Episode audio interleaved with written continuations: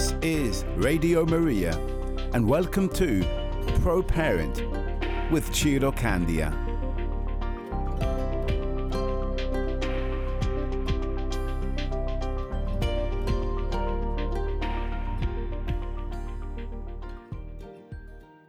Hello, and welcome to Pro Parent, the program that promotes confident parenting with me, Ciro Candia. My mission? To provide parents with the tools and encouragement to become the best mothers and fathers God is calling them to be, fostering homes where children grow in character and virtue.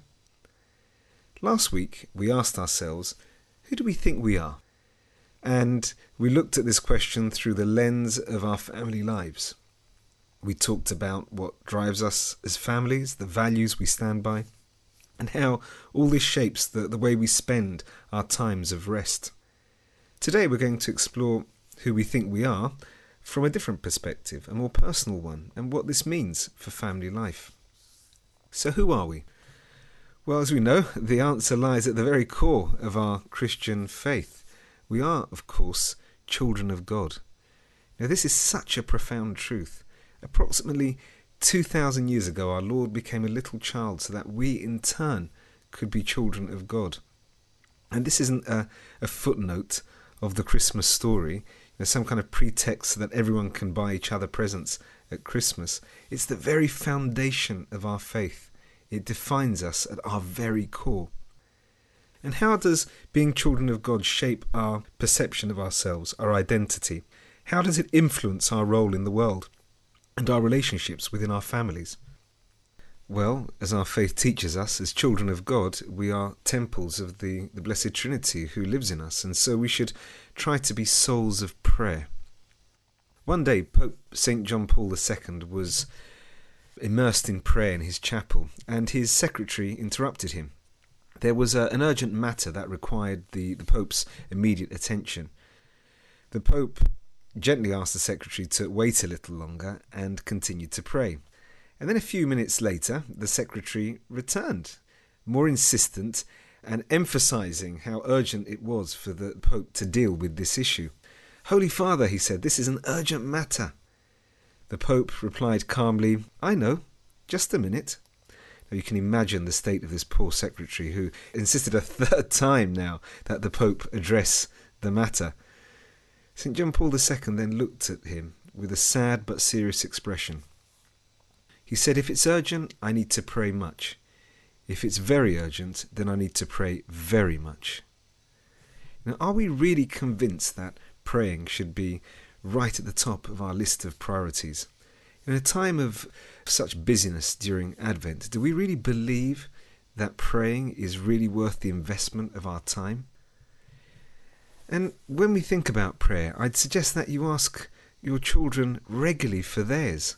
You know, it's amazing to me as a former head teacher how many parents don't ever think about asking their children for their prayers. You know, there's not very much that children can contribute to family life, let's face it. They can't pay the mortgage. They may be able to do a few jobs around the house, but often they make more trouble or more mess than they clean up. But the one beautiful thing that children can genuinely contribute to is a heartfelt, innocent, beautiful prayer to God. And I would recommend having the youngest children say grace before and after meals.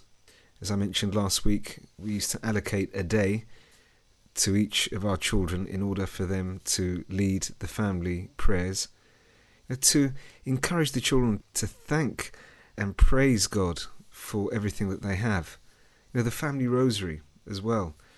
We had a, a rule that when children were in year one, they would say one decade of the rosary, year two, two decades of the rosary, year three, three decades, and so on. So that by the time they were in year five, they were saying the whole rosary.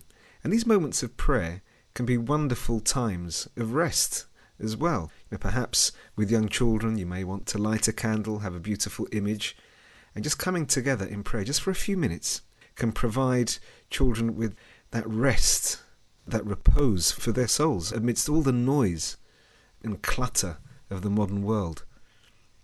And you know, going back to getting children to pray, to pray for your intentions. Now, let's not forget that the youngest children have come from God most recently, from the original manufacturer, as it were, and so their prayers perhaps mean more to God than ours. It's funny, when you ask your children for prayers, things happen. You start noticing coincidences in your life because God seems to answer our prayers mostly through coincidences. At least this is what I've found. There's a true story which I'd like to share with you. I heard once of a man who had been out of, of work for quite a long time. He had lost his job quite suddenly, he'd been made redundant, and he just didn't know what to do. He'd been looking online, had been visiting various centres, handing in his CV, but no response. And one day he was talking to a friend who said, This is the friend who said to him, Have you considered asking your children to pray for a job?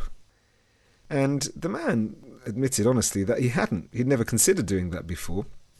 But anyway, when he got home, he felt, well, having had this conversation with my friend, I ought to, to put this into practice.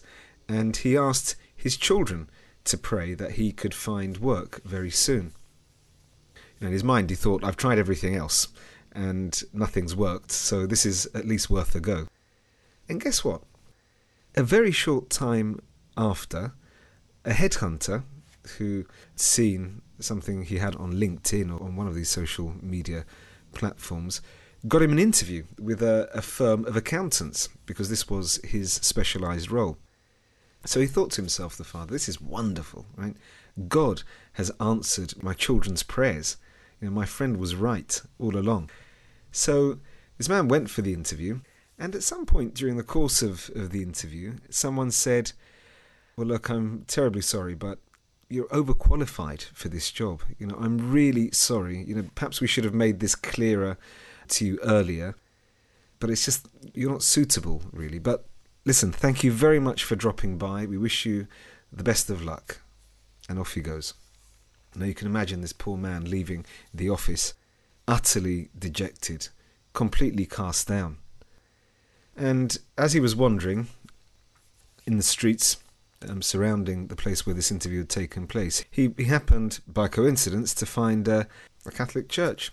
So he went in, he got on his knees, and in this heartfelt prayer to God, he said, God, how could you have rejected the prayers of my children?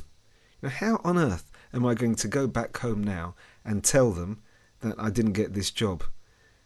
This job that they'd been praying for. And I can understand, says the man, why you might not want to answer my prayers. I'm a sinner. Perhaps I disappoint you regularly. I don't do the things I ought to do. So I get that. But my little children, they've not offended you. How could you not have listened to their prayers? So this poor man in the church just shook his head in despair. And he came out of the church and turned a corner and bumped into an old friend. Somebody who, by coincidence, was just happening to go by just as he was turning that very corner. And his old friend, somebody he had worked with, I don't know, maybe 10 years or so before, said to the chap, You know, how are things going? And the man replied, Well, I'm in between positions. This is what people often say, perhaps when they're looking for a job. And the friend then said, You know, I know someone who's hiring accountants at the moment. Do you have a copy of your CV? And because he had just gone to the interview a few minutes earlier, of course, everything was ready. And you can guess what happened next. Two weeks later, this father had a wonderful job with an increased salary, more money even than he had before. What an extraordinary coincidence. If this chap hadn't gone into the church at that very moment, left when he did, you know, walked around the corner at that precise time when this friend was walking by, even 30 seconds, just 30 seconds later, they would have missed each other. It could have been all so completely different. God answers our prayers with coincidences. And if there is prayer in your family life, you start noticing remarkable coincidences for your benefit and the benefit of those around you. Parenting is difficult. It's a real challenge, and in the new year, I'm going to be talking a little bit about different parenting styles and areas to do with discipline and how we can raise our children well in these practical ways. But let's face it, it isn't easy. Know, the sleepless nights, the disappointments, the corrections, the reinforcements, even the encouragements, you know, all this takes concentration, it takes attention and boundless energy. And there are times when, frankly, we're just exhausted. We don't know where we're going to get the strength from. But there was one thing that my wife and I never failed to do, which gave us strength to go on. And we did this when our children were very little, although you could do this even with more grown up children. And that was to tiptoe into our children's bedroom at night, to see our children asleep and, and to look down on them. And those are almost religious experiences themselves, aren't they? And I encourage you to do this regularly, especially when you're feeling tired, when you feel that you've had enough. You know, to go into your children's bedrooms, to look down perhaps your three year old daughter or son, quiet at last, their little chest breathing in and out, the blood of their ancestors flowing through their veins. And then you realize that they're going to live through perhaps two thirds, God willing, or more of the 21st century. But what are their eyes going to see? You know, when evil comes before their eyes, as it will, will they hear the voice of their parents? This will be their conscience, the voice of mum and dad, encouraging them to freely choose the good and to reject evil to turn evil aside because it's wrong, because it will offend God, and we don't want that as a family. And when they come across some great and unbearable problems in life, will they remember how you, weighed down with your worries, would go into church, or there in the living room, go down on your knees, perhaps say the rosary, pray together as a family, and come out smiling and happy? ready to go again with that renewed hope, you know, all as a result of your faith. And finally, when they close their eyes in death, you know, who knows when, and let's pray many, many years from now 70, 80, 90 years from now, but perhaps not, perhaps sooner. You know, will they be as much in the friendship of Christ as they are right now in that cot? And at the same time, when you're looking down on your children and getting that sense of mystery and gift, you can lift up your mind and heart to God and say this prayer Oh God, please help me to change whatever needs changing in me so that I can lead this child of yours, this child of ours, to become that masterpiece you had in mind when you entrusted him to or her to our care. And be confident, be confident that knowing that just as you look down on your children with this incredible tenderness and emotion and perhaps desire for sacrifice, that this is the way God looks on all of us, you know, all the time. And He will never ever leave the prayers of parents unanswered. So I do encourage you this Advent to really prioritize your own prayer, your family's prayer, and to make a real resolution a concrete resolution to encounter daily through your prayer that friendship with our Lord, because this should be right at the top of our list of priorities this Advent.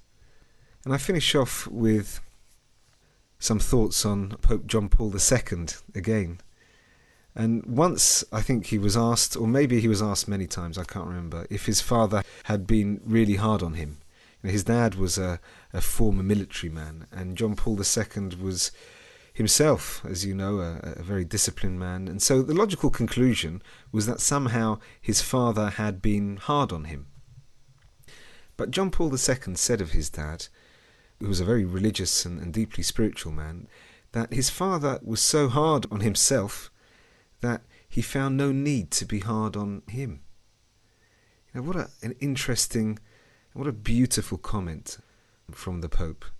This man, John Paul II's father, knew he was leading his son, knew he was influencing him, but, but rather than exerting control over him, you know, trying to engage with him in some kind of strongly authoritarian way. What he was doing was modeling Christian behavior instead. He was leading by example. In effect, he was saying to his son, This is what a man of God looks like. Next week on Pro Parent, I'll be discussing the the right kind of mindset in the week leading up to Christmas, and I intend this show to be a little bit more practical. That's all from me, Ciro Candia, on today's episode of Pro Parent, the program that promotes confident parenting. Tune in, same time next week.